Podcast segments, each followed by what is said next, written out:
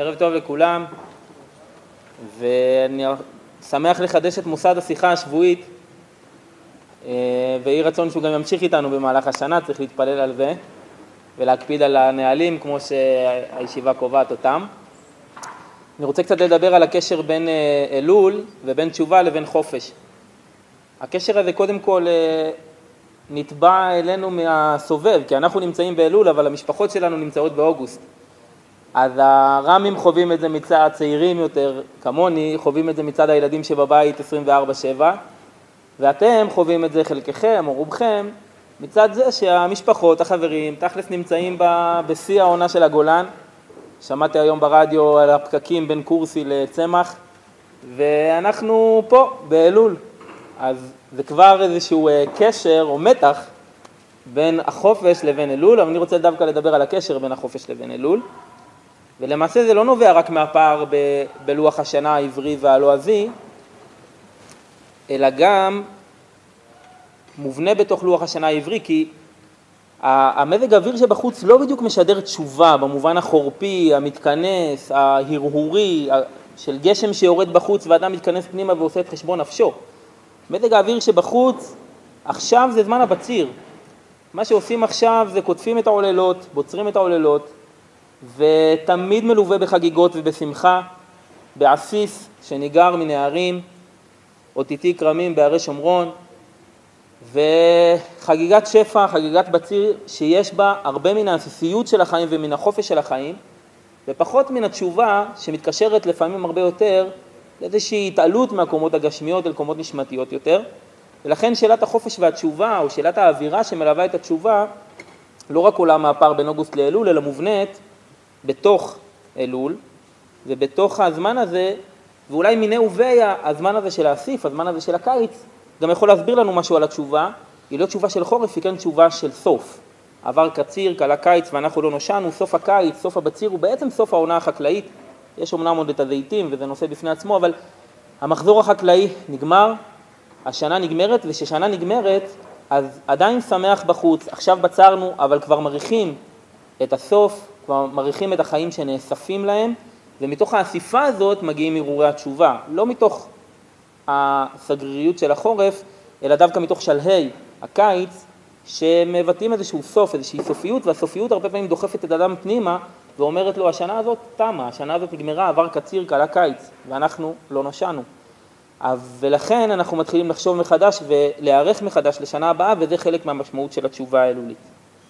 אז מה הקשר בין, אה, אלו, בין תשובה לבין חופש? אני רוצה להציג שני, שני היבטים, אחת דרך רבי נחמן מברסלב ואחת דרך אורות התשובה של הרב קוק.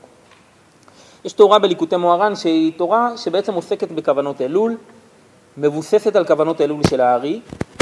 הארי לא דיבר הרבה על אלול, אבל על הקצת שהוא דיבר, רבי נחמן בונה עולמות שלמים, תורה ו' בליקוטי מוהר"ן, נלמדת הרבה פעמים בבתי המדרשות סביב חודש אלול, ובתורה הזאת רבי נחמן שם את כל משקלו, את כל משקל התשובה, על הביטוי שאדם ישמע בזיונו, ידום וישתוק.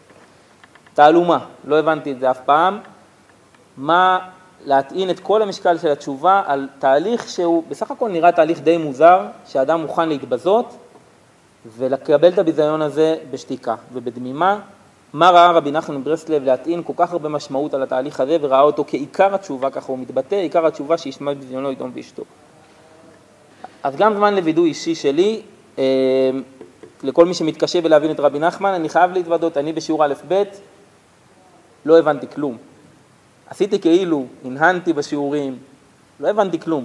אני חושב שהרבה אנשים לא מבינים כלום, יותר ממה, יותר ממה שמודים, ו, ואני ממש זוכר איזשהו רגע של מהפך בנושא הזה. קשה להבין את רבי נחמן, כאילו, אה, גם בגלל הבחינות והאסוציאציות, ומעוד סיבות, אה, גם כי החשיבה שלו היא חשיבה דימויית, ויזואלית, כמו חלום, דברים שהם אה, זה בחינת זה וזה בחינת זה, ואני זוכר רגע, ואני רוצה לתת אותו כעצה שלא קשורה ישירות לנושא השיחה, כן קשורה לאנשים שמחפשים את תחילת דרכם בלימוד החסידות ובלימוד רבי נחמן, שקיבלתי בו בשיעור של אחד הר"מים שכבר לא מלמד בישיבה, וישבנו ולמדנו ליקוטי מוהר"ן, והוא אמר, מי שלא מבין ליקוטי מוהר"ן זה בגלל שהוא לא מאמין שיש לזה משמעות ויש לזה פשר.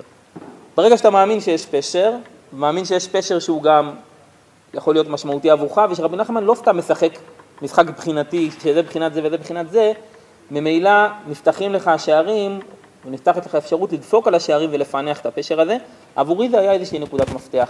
נתינת האמון בזה שיש שם משהו שהוא רצה לספר לי, הוא רצה לדבר איתי, הוא רצה לדבר איתנו, ודרך זה הניסיון להבין את התורות כ, כחותמות בתוכן אמירה וקול, ולא רק כאיזשהו משחק טקסטואלי, אז זה איזושהי נקודת מפתח שאני רוצה לתת. וכשאני חושב על, מתוך זה על התורה הזאת, שישמע בזיונו ידום וישתוק, אני שואל את עצמי, מה ראה רבי נחמן להטעין את כל התשובה על זה?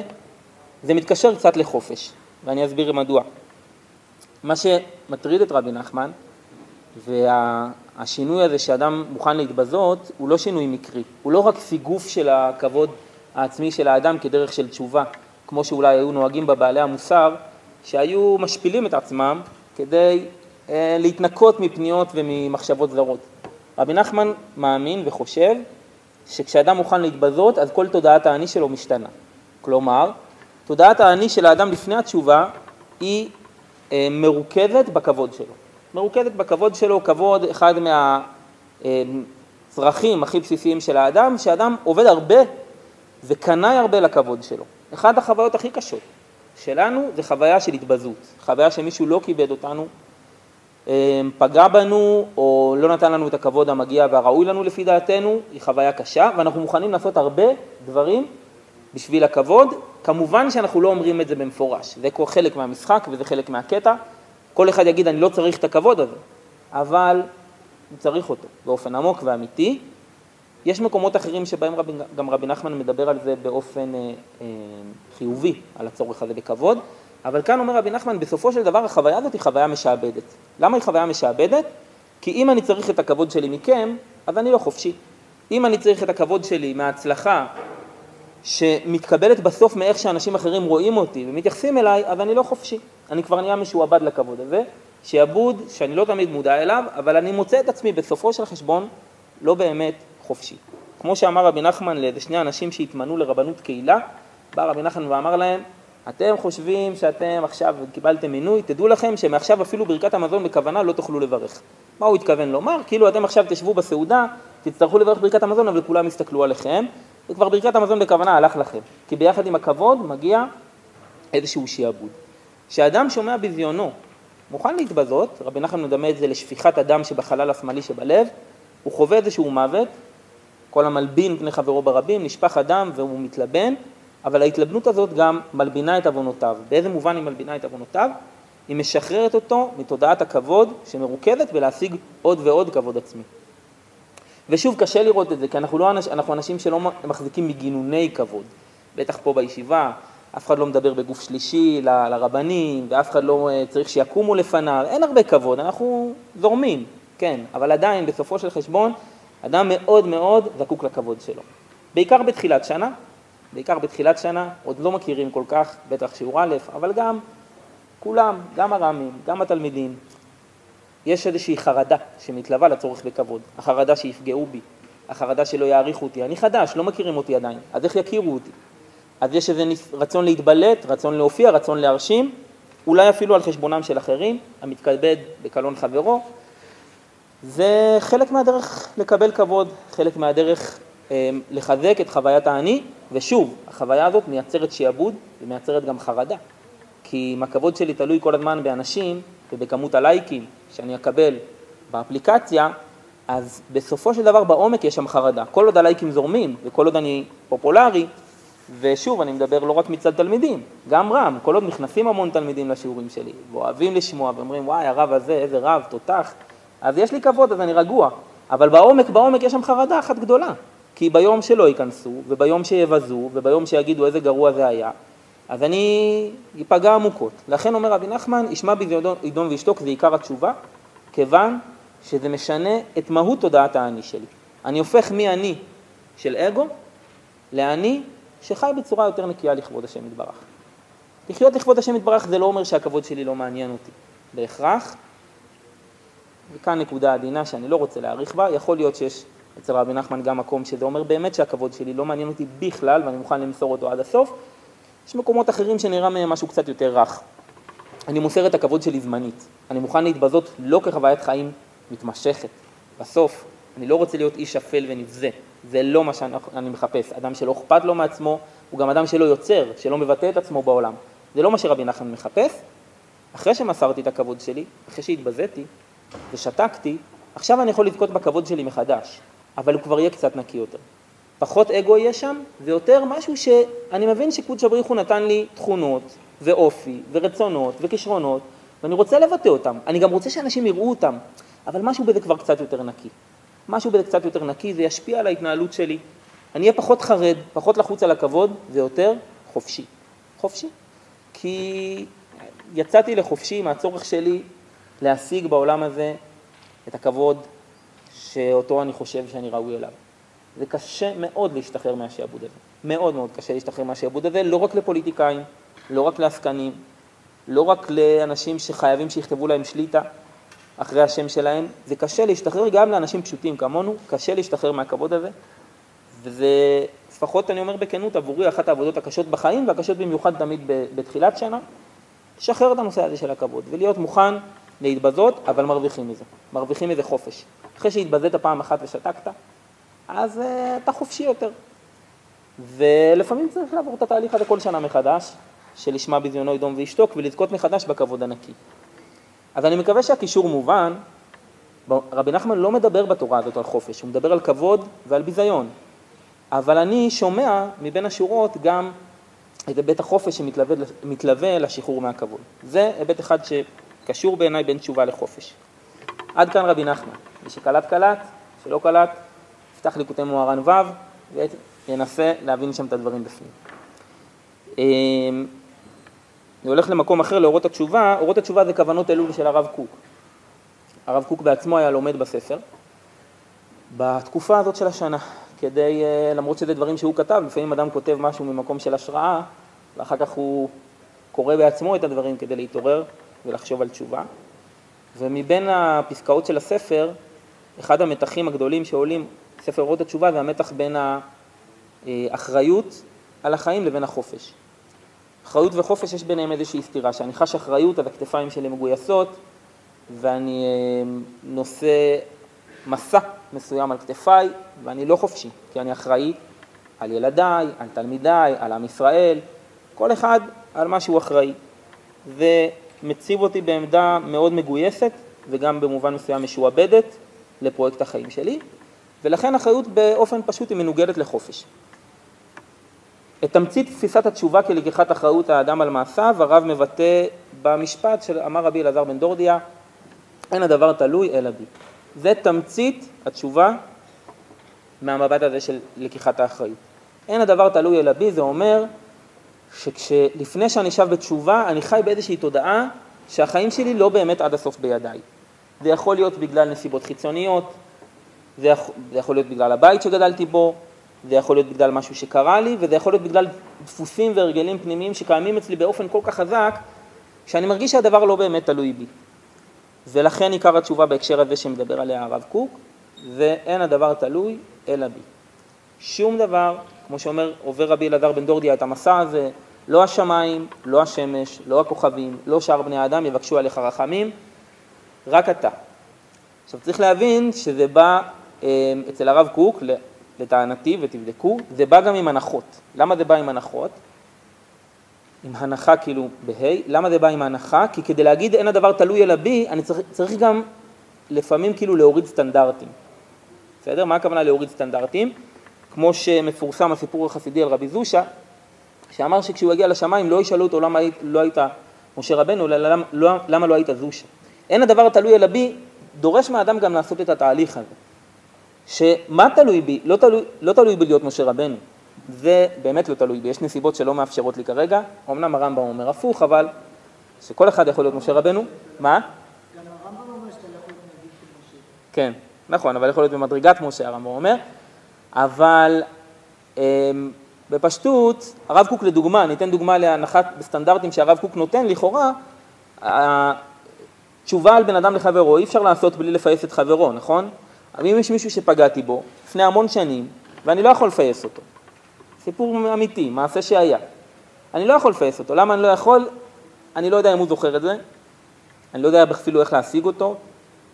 אם אני אתקשר אליו ואדבר איתו על זה, אז זה רק יאיר שדים מרבצם, אין, זה יושב שם, לא יכול.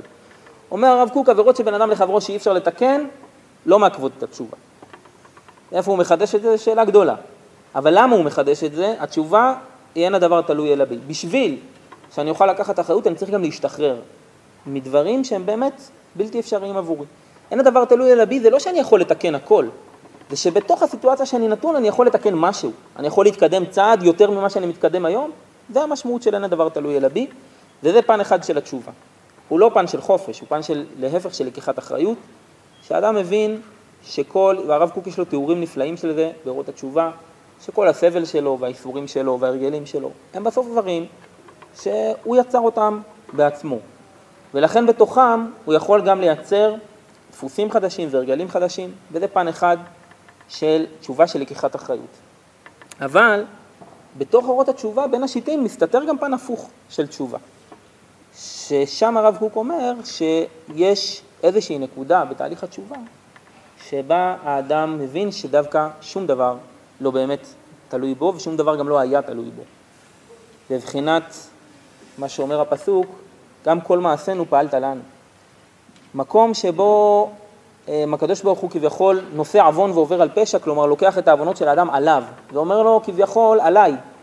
לא רק עליי במובן שאני סולח לך, גם עליי במובן שבסופו של חשבון יש איזושהי זווית מבט עמוקה שמתוכה כל מה שקרה לך ועשית והתגלגלת, לא באמת היה שלך, לא באמת היה תלוי בך.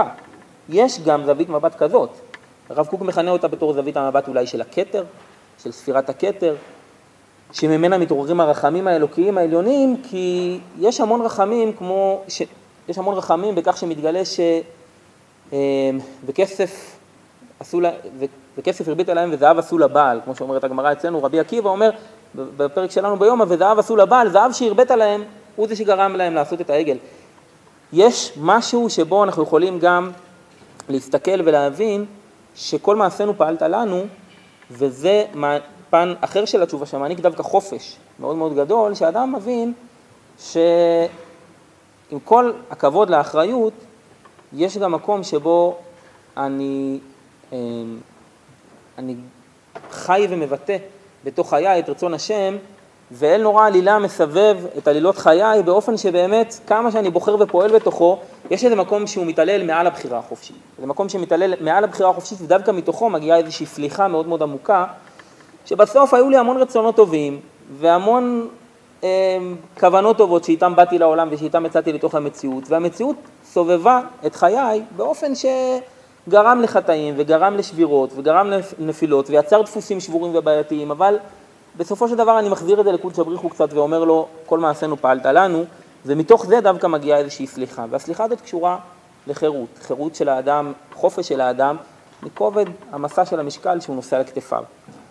הרב קוק האמת היא שיש פסקה באורות התשובה שהוא עוסק במתח בין שתי התנועות האלה, בסופו של דבר זה תנועות סותרות, תחליט, אני אחראי למעשיי ואין הדבר תלוי אלא בי, או כל מעשינו פעלת לנו. יש כאן איזו סתירה,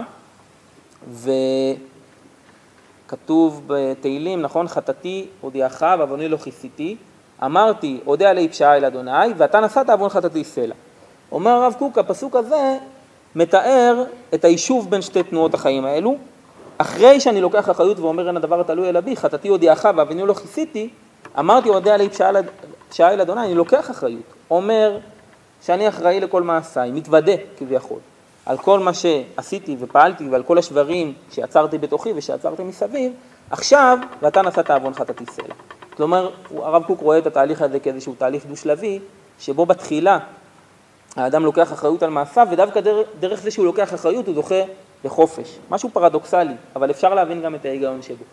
אחרי שלקחתי אחריות על כל מה שברשותי וידי לשנות, אחרי שאני מבין שאין הדבר תלוי על הבי, אז עכשיו אני יכול להתעלות לאיזשהו מבט יותר גבוה של כל מעשינו פעלת לנו, תשובה שמגיעה ממקום יותר עליון, ושמתגלה בה שבסופו של דבר אנחנו, הקדוש ברוך הוא נוכח בחיינו קצת יותר ממה שאנחנו חושבים, ונוכח גם בחטאינו. בכל דרכי חדאהו אפילו לדבר עבירה. אפילו שאדם עובר עבירה, קודש הבריחו בסופו של חשבון נמצא איתו שם, והחיים שלו מתגלגלים דרך שם כחלק מאיזשהו סיפור גדול יותר, עלילה גדולה יותר, שאל נורא עלילה הוא זה שהולך ומנחה אותה בתוך חייו, ומשם מגיעה איזושהי סליחה ומשם מגיעה איזושהי תשובה. אז אם נסכם, דיברנו על הקשר אה, בין חופש לבין תשובה, לכאורה יש ביניהם איזשהו מתח, אבל דיברנו דווקא על הקשר ביניהם והצגתי אולי שלושה סוגים של חופש. חופש אחד שהוא החופש מהכבוד, החופש מהאגו, החופש שרבי נחמן מדבר עליו, כתיקון הכבוד, שהוא עיקר התשובה, שישמע בזיונו ידום וישתוק, שמשחרר את האדם מהשעבוד לכבוד שדוחף את האדם בחייו ומנקה את הכבוד הזה ומאפשר לאדם לחוות כבוד יותר נקי וממילא גם יותר חופשי. ומזווית אחרת דיברנו על הקשר בין חופש לתשובה, מזווית המבט של הרב קוק, שמציג שתי תשובות הפוכות, אבל שבסופו של תהליך מביאות את האדם לחופש. מצד אחד לקיחת אחריות מלאה, שבפשטות איננה חופש, למרות שבקצה שלה, מסביר הרב קוק, גם יש משהו מאוד חופשי. אחרי שאני לוקח אחריות על מעשיי, ואומר אין הדבר תלוי אלא בי, אז אני חופשי ממה? אני חופשי מכל השעבודים האחרים שחשבתי עד עכשיו שהם אלה שפועלים בתוך חיי, ואחרי החופש הזה של אין הדבר תלוי אלא בי, יכול האדם להתעלות גם למדרגה יותר גבוהה של התשובה של הכתר, התשובה של כל מעשינו פעלת לנו. ושנזכה להרבה תשובה ולהרבה חופש, זמן אלול טוב לכולם.